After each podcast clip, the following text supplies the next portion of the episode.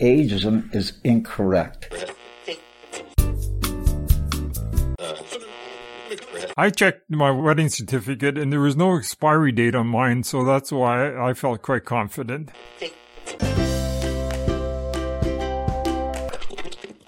Humor can build bridges and it can also destroy bridges. So we've, we've got to be careful that we're lifting people up with the humor and not putting them down.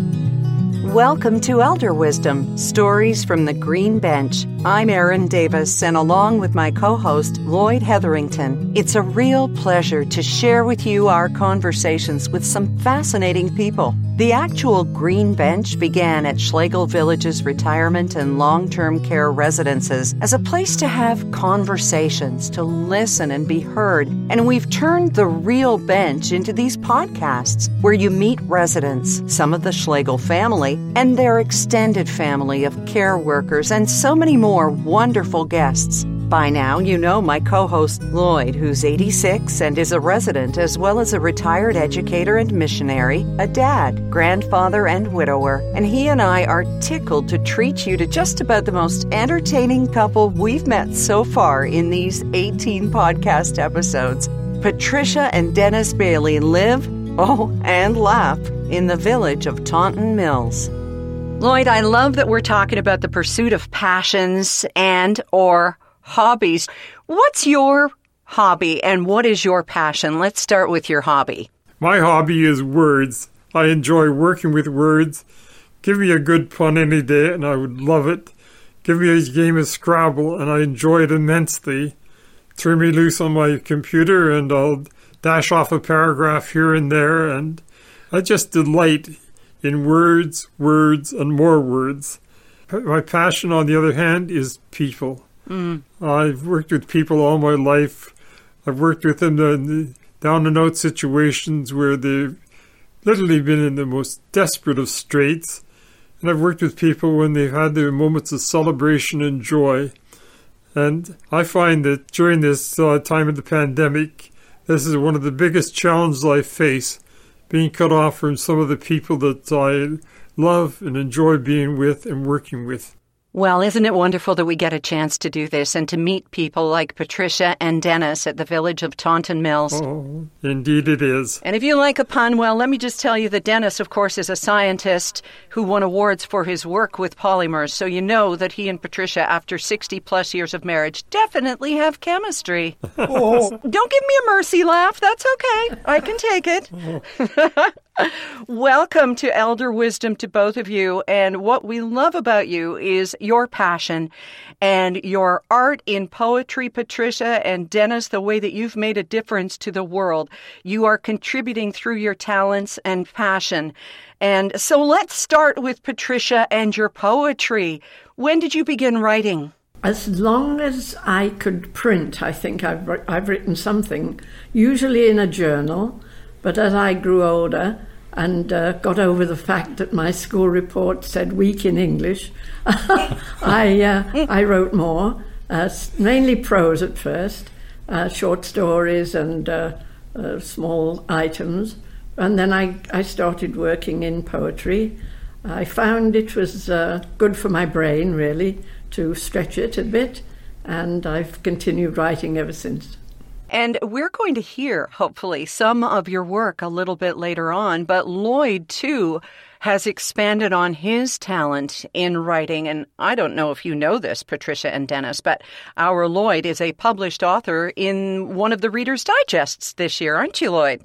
That's right. Uh, during the time of pandemic, I had lots and lots of time to think and to write. And so I looked at the publication Our Canada put up a Reader's Digest. I thought I could write an article like that. So I dashed off one, sent it off to the Reader's Digest, and much to my surprise, they accepted the article, published it in the January issue of Our Canada, and so I can say I am published in a national publication. But I've done other writing as well. During the pandemic, I'd write articles for my grandchildren and my children, And for my 86th birthday, they compiled them into a book. uh, And so I have a book published now as well. Mind you, I was surprised uh, when I was writing those articles, my audience was very limited, but they thought they were worthy of cir- circulating. And so there it is, not the most scholarly piece of work, but it's out there in circulation anyway. It's all about connection, especially now more than ever. Dennis, tell us how you stay connected through your work, through your passions, through your hobbies. What do you like to do? Well, first of all, I'd like to comment. Patricia said she was not very good at English at school, and I was absolutely hopeless at chemistry at school. and, and so those became our careers. Uh, I was absolutely terrible at chemistry because the way it's taught is that uh, we learn everything about what has already been done in chemistry, but not what is required to be done. And it was only when I got into research laboratories and was able to research new ventures that I was able to take an interest in it and really like it. So, your message then from you and Patricia is don't listen to the critics, whether they're people marking your papers or, you know, anyone who has anything to say that you can't do something. Well, I think that is it. Uh, you know, if someone says we can't do something, then that's when we start doing it. And uh, as far as my hobbies are concerned, uh, they're, they're mainly on the creative side, in that uh, I, uh, for a long time, have been doing soapstone carving, and I ended up teaching soapstone carving after I retired. Wow. And uh, we both are uh, really enjoying painting, and the programs we have at the village of Taunton Mills help that in that direction. And during the pandemic, uh, I had a little challenge because I decided to see if I could paint or draw left-handed. Because uh, when I went to school, I was corrected. I used to use my left hand, but every time I used it at school, someone would hit me on the hand with a ruler and so I became right-handed, and for uh, well over 80 years uh, I've been right-handed. And I decided to see if I could draw left-handed, and uh, after 14 attempts at left-handed drawing, I can now draw left-handed better than I can draw right-handed.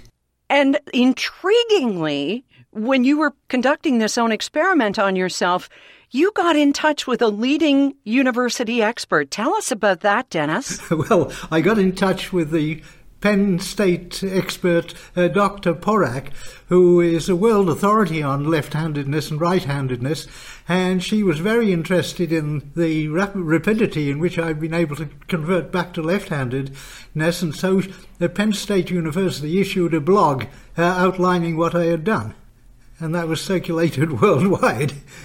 I I remember letters from my grandmother, and as she aged, her penmanship sort of declined into an almost spidery sort of a, a writing. Has yours actually improved, or what's going oh. on there? Patricia can't even read my writing. I, I think I would have been a doctor. so perhaps when I've had a bit of practice writing left-handed, uh, she'll be able to read what on earth I'm jotting down on bits of paper. well, as long as we can read and understand what Patricia has been writing, because uh, I'd like to turn it over to Lloyd to usher us into the Poet's Corner for now. I envy anyone with poetic skills. I've tried writing a bit of doggerel once in a while, but my iambic pentameter just doesn't seem to work the way it should. so I have a dream that someday I'll put some words on paper that will rhyme and literally sing from the heart. But P- Patricia, you've just discovered a skill that resonates with you, and I'd like you to tell us a bit about your writing. Well, it's uh, as someone very wise once said, it's mainly uh, begins with inspiration and ends with perspiration. I enjoy it though. I I find. Uh, using words that uh, really most of them I find in my poetry are about the grade three, four level. but um, I do enjoy putting words together, and I like the old system of writing poetry that has some rhyming. It's, it's, a, it's a discipline. Uh, some of the modern poems I find seem to go off at a tangent and never come back to the point. And I, I, I do enjoy uh, composing something that goes from beginning to end with some sort of a theme that you can relate to, especially during these times when we're all feeling somewhat fearful and isolated. So, um, if, if you like, I'll read you a couple of them. We would love that. I love that. Yeah. Yeah. Go for it. Well, this one is called Life Cycle. I didn't intend to do it. I almost got washed out with the tide the day I fell into the washer and really thought that I'd died. I didn't hear anyone singing, at least no one's voice that I knew. It was ever so speedy and swooshy, as if I'd got cold or the flu. I spun with the nightie and jammers, the towels all yellow and blue. To keep up my spirits, I whistled a gurgly ditty or two. It came to an end after spinning, and I got all dried up. Oh, but then the rinse cycle started up screaming and spinning all over again. Quite dazzled and put out with the action, I started to feel really stressed, especially because I was wearing by now two shirts, fancy pants, and a vest. It's nothing to laugh at, I tell you. No holiday choice for a girl. By the time I came out, I was white as a sheet and looked like a wrinkly old pearl. Lovely. is oh, That's uh, wonderful. so, what a And- delight. Congratulations. That's the first time I've ever heard gurgly ditty in a poem or anywhere else. So take that. That's wonderful, Patricia. Thank you very much. Would you like to hear another one on a more serious note? Oh, yes, Oh, yes, definitely. yes. And while we cleanse our palates from the, the laughter of your trip into the washing machine, I must ask you, I hope that's not based on a true story. Uh, no, not hardly. Well, you certainly are bubbly enough. Let us say that. And uh, I, I like to picture, perhaps, Lloyd, and you do too, that, that Dennis is sitting there quietly carving his soapstone, and Patricia has her, her steno pad in hand and a pen, and she's looking out the window and trying to come up with just the right words to rhyme stressed with vest. And it's just, oh, it's just marvelous. Thank you for that. All right. Do go on. Well, um, I have one here called Hope, uh, which might be applicable at this time for some people. Yes, please. Hope, a beacon in the dark, a wisp of breath, a longing dream, a cry for help, courageous plea. The unknown begged.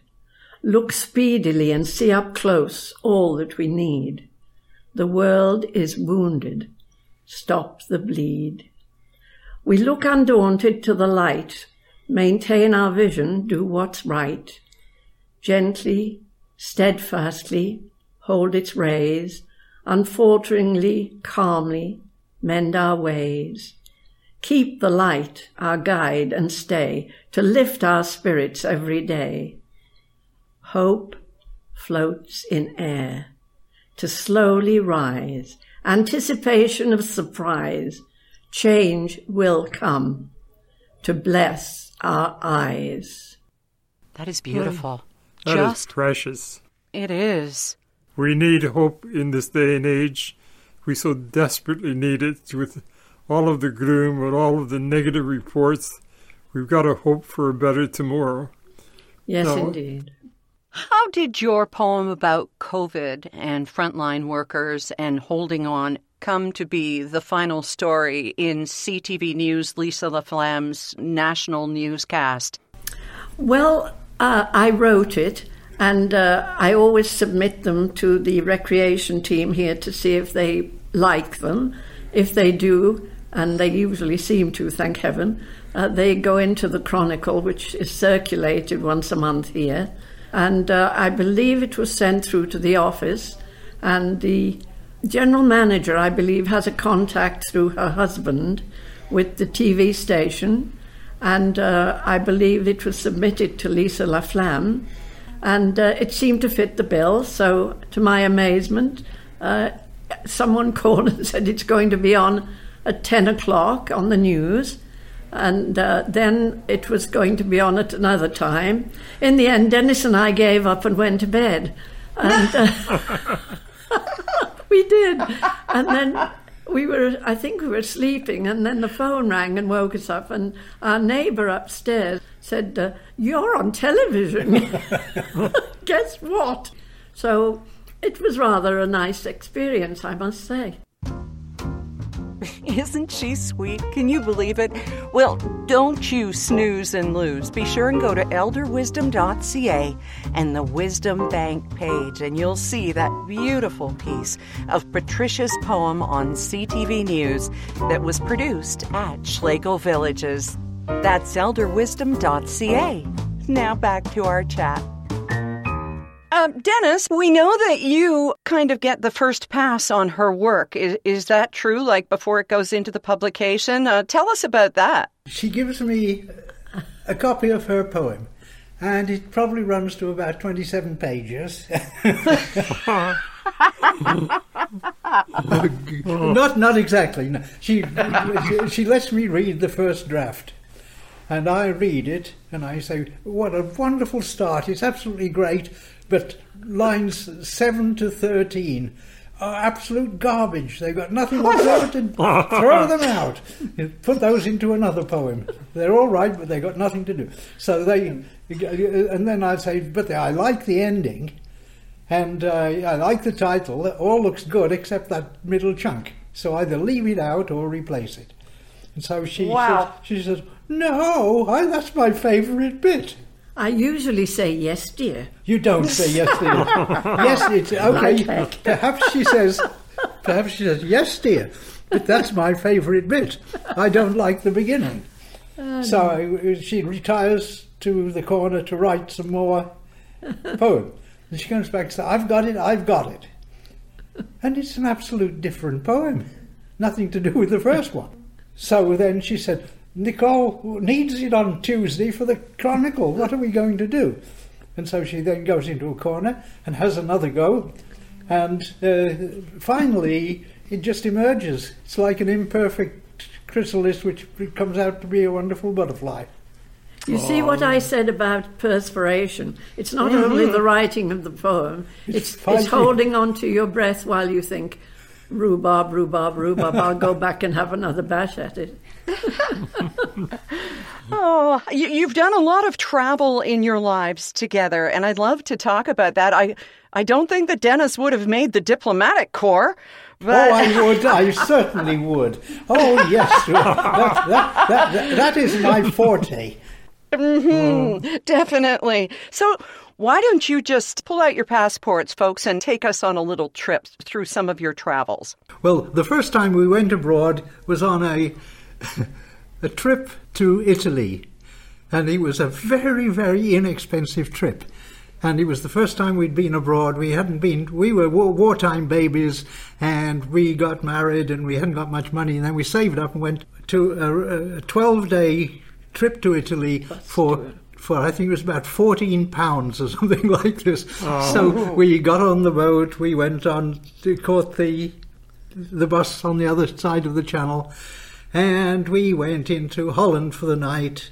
And we crossed Holland off the list after about seven or eight hours, and we went the next day to Belgium, and then we went to France, and then we went to Switzerland. And we thought, well, when are, when are we going to get to Italy? And then we, we went a little bit into uh, Austria again, and then back into Switzerland, and then finally we got to Italy. And we went all over Italy for this 28 pounds, and uh, then had to come all the way back, which we did, all, all, on a bus, and we we managed that that vacation when we still have got some wonderful memories of that, uh, like how strict the courier was, you're cracking her whip and saying, "You will have five minutes We're in Rome," and uh, and we would scurry off the bus and we'd see what whatever they parked the bus for us to have a look at, and then we would wait for a very elderly couple. They were probably 40. and, and, and, and, they came staggering down the road at length with beautiful ice creams, and we hadn't had a time to buy an ice cream. And they'd come and they'd get yelled at by the woman. She'd say, I'm going to leave you next time if you do this again, you, etc., etc. And they did it all the way around the trip because they'd obviously been on a, on a trip before and we hadn't. And since then, we've been all over the place, and uh, we actually spent several months working in Thailand, which took place in 1995. And you went to teach chemistry. Patricia ended up teaching there too. So share your perspective on it. That'd be wonderful. Well, first of all, it, it was a CESO project, which is Canadian Executive Services Overseas Volunteer mm-hmm. Project. And uh, we don't get paid for it. They ship us out with um, airfare and hotel paid for. And it started off very interestingly because uh, we didn't know where we were going to stay and we were running out of time. We were about to fly to Thailand in about three days and we still hadn't got a, a forwarding address. We didn't know which hotel we were going to stay at. So I phoned the uh, associate consul who was making a lot of arrangements for us uh, in Ontario. And I spoke to their associate consul, and he said, I'm sorry you didn't get the detail, but you're going to the Collins house, and it's the most wonderful place in Asia. He said, You will love it. He said, It's got the largest dormitory in Asia. He said, and the ladies sleep on one side and the men sleep on the other side of the bedroom. he said, and they have a big, big curtain between the two. He said, it's absolutely great. He said, and um, the food isn't so hot, though. He said, you, you have pretty well the same meal every day. And then there was a big pause from me, and I thought, what on earth are we going to be doing? And he said, of course I'm joking. He said, Collins House is, um, is the YMCA. So we ended up staying at the YMCA in Bangkok, which turned out to be a teaching hotel for people that were getting their first job. They were coming out of the uh, North Northern Territories. Uh, you know, straight out of the jungle to a job, and um, so the the staff was being uh, trained to go into into careers in the um, hospitality business. So th- that started the trip, and uh, on the first day uh, of my venture there, I ordered breakfast and I ordered something fairly simple. I ordered uh, a cereal and an orange juice and a cup of coffee. And I waited for a considerable time, and eventually a big piece of steaming hot fish, spicy fish arrived, and various other things that I didn't recognize and I explained that that wasn't my meal. So they took it away and they brought some other stuff. And then after about four ventures, I realized that the, waiter didn't understand English and I was ordering my food and he hadn't a clue what I was ordering, although the menu was bilingual. And so I'll hand over to Patricia because I got the, the, news when I got back from my first day that she was teaching the hotel staff English. And so, oh. so she had an assignment to teach the waiter and the maitre d' right off the bat. Uh, once they had heard that I had English qualifications and heard my voice on the phone before we left Canada, uh, they said, You will speak English to our managerial staff Mondays, Wednesdays, and Fridays, and do a lecture every other Friday to somebody else. Uh, so my immediate reaction was, well, we'll see about it. Mm-hmm. But uh, I was very aware of my limitations as a as an add-on because I was allowed to go because of the length of time of the uh, project. Uh, so I hadn't expected to do anything much except, you know, just rest a bit, uh, which was quite the wrong thing that happened. So I did teach uh, in the afternoons uh, for two weeks the um, restaurant staff. So I started in with teaching them, uh, please show me on the menu, which seemed to go over very well because a, a couple of uh, tourists, I heard them saying, uh, can you show me the way to the Royal Palace? And uh, then we want to go by tuk tuk to somewhere else. And they were going on at length. And the answer came back, please show me on the menu. So I guess one phrase had worked, which was a, quite a good thing, really. yes. And uh, on a similar vein, Patricia was teaching them various English idioms, And I was giving them notes and all sorts of information which they would put in their desk and forget. And they wouldn't even remember they'd had it. And so uh, I suggested she taught them out of sight, out of mind. And she wrote that on the board, and I wanted to reinforce that message. They put it away and they forget about it. And she said, Can anyone tell me what that means? And the vice president, Prazit, he stood up and he said, Yes, I know that. Out of sight, out of mind means invisible idiot. oh. The one thing that, that I was concerned about for a while while we were there uh, was the fact that they called Dennis uncle and they called me elephant. Rude. And uh, I found out later that that's because, at least that was the explanation they gave me afterwards, uh, was because they venerate the elephant as a, as a an animal who is also a vehicle ah. and, and considered nice. very worthy. so, oh. with that, I made myself contented.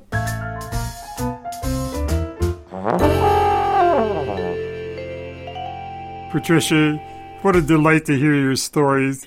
what a difference between that package tour to Rome and actually getting into the culture of Thailand. You, re- you really learned what it was all about. You learned to appreciate what they had and appreciate what you have as well that uh, may- makes your life so much more interesting. Oh, we had many adventures there. And I can't resist a punt for Lloyd because one of my hobbies is collecting very early British and Canadian postage stamps and studying Canadian postage history. And, right. and uh, I'm sure that he's itching to tell me that philately will get me nowhere. Ah. Stamp that one out. I could see that one coming. I honestly could. Oh my goodness. we could talk about your travels for ages and, you know, including Antarctica, South America, Brazil. But back at home, Dennis, you spearheaded an exchange program with First Nation students.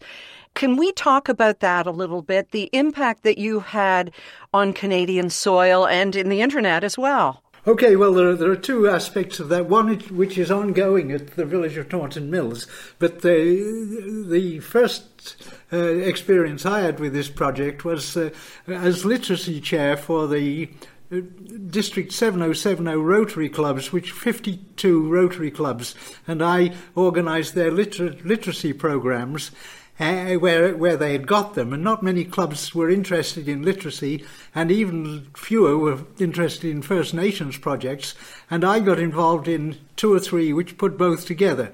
And the first one was um, an interest from the Durham Regional School Board, who uh, were interested in twinning with First Nations remote communities and uh, talking with these groups via Skype and learning more about the First Nations culture and history and folklore and, uh, and their language as well.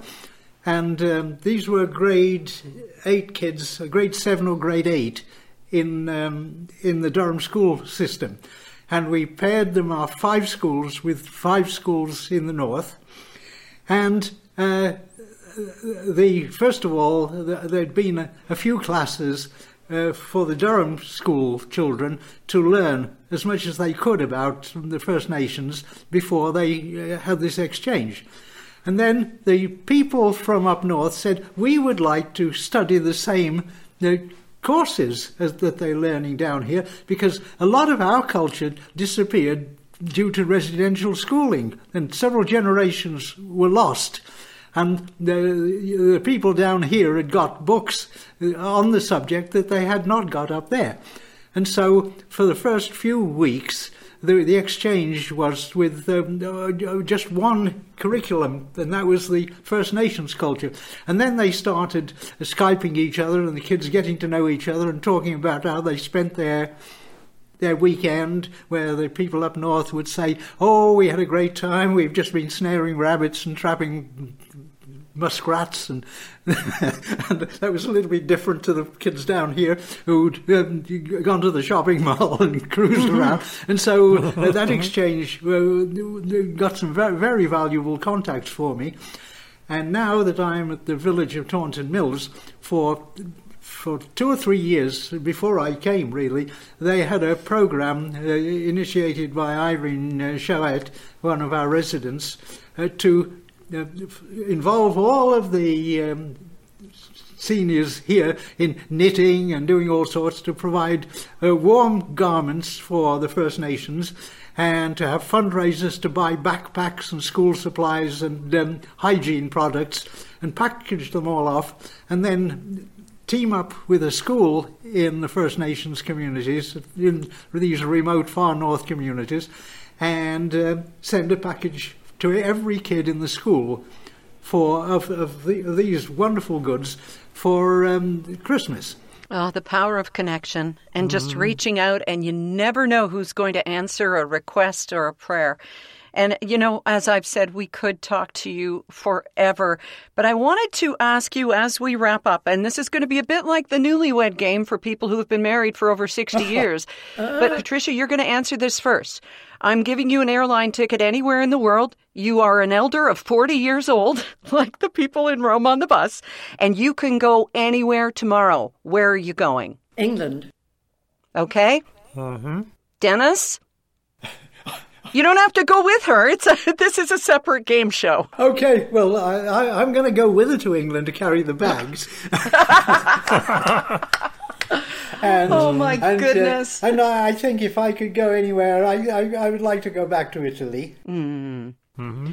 Yeah, well. There's lots that we haven't seen in this world, but there's lots that are worth repeating. Mm. Patricia wants to go to India. But I won't be going because Dennis doesn't eat other than meat and potatoes. I don't eat vegetables for a start. I don't believe that vegetables should be put on this earth, so I don't eat them. Oh, okay. Hang and on, Dennis. How old are you?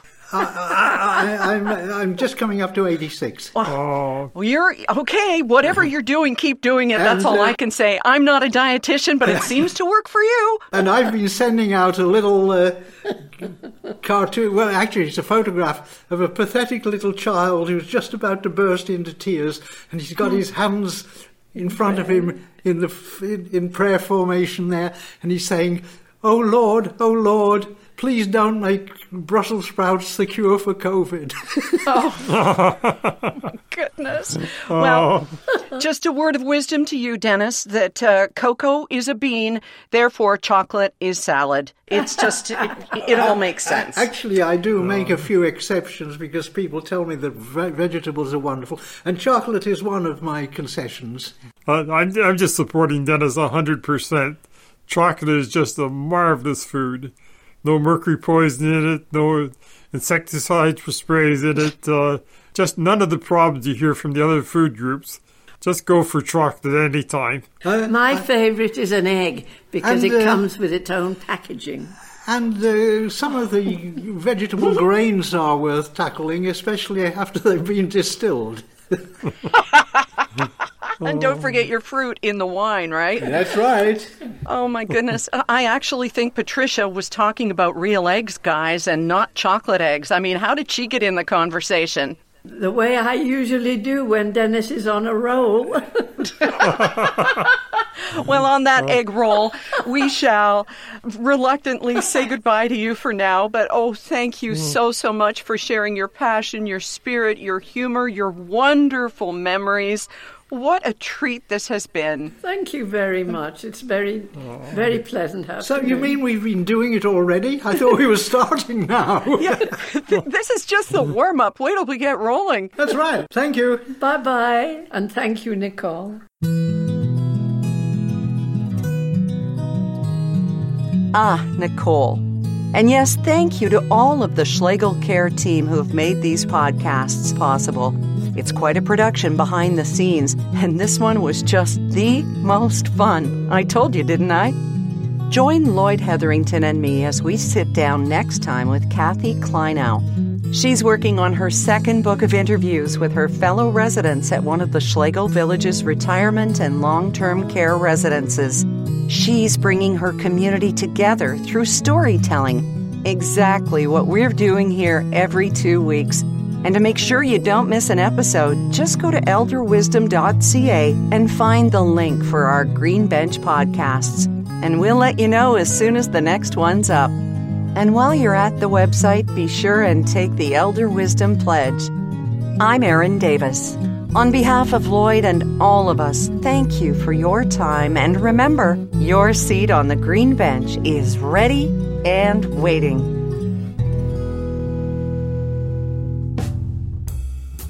Elder Wisdom Stories from the Green Bench is brought to you by Schlegel Villages, a complete continuum of care, offering independent living to long term care, celebrating and honoring the wisdom of the elder.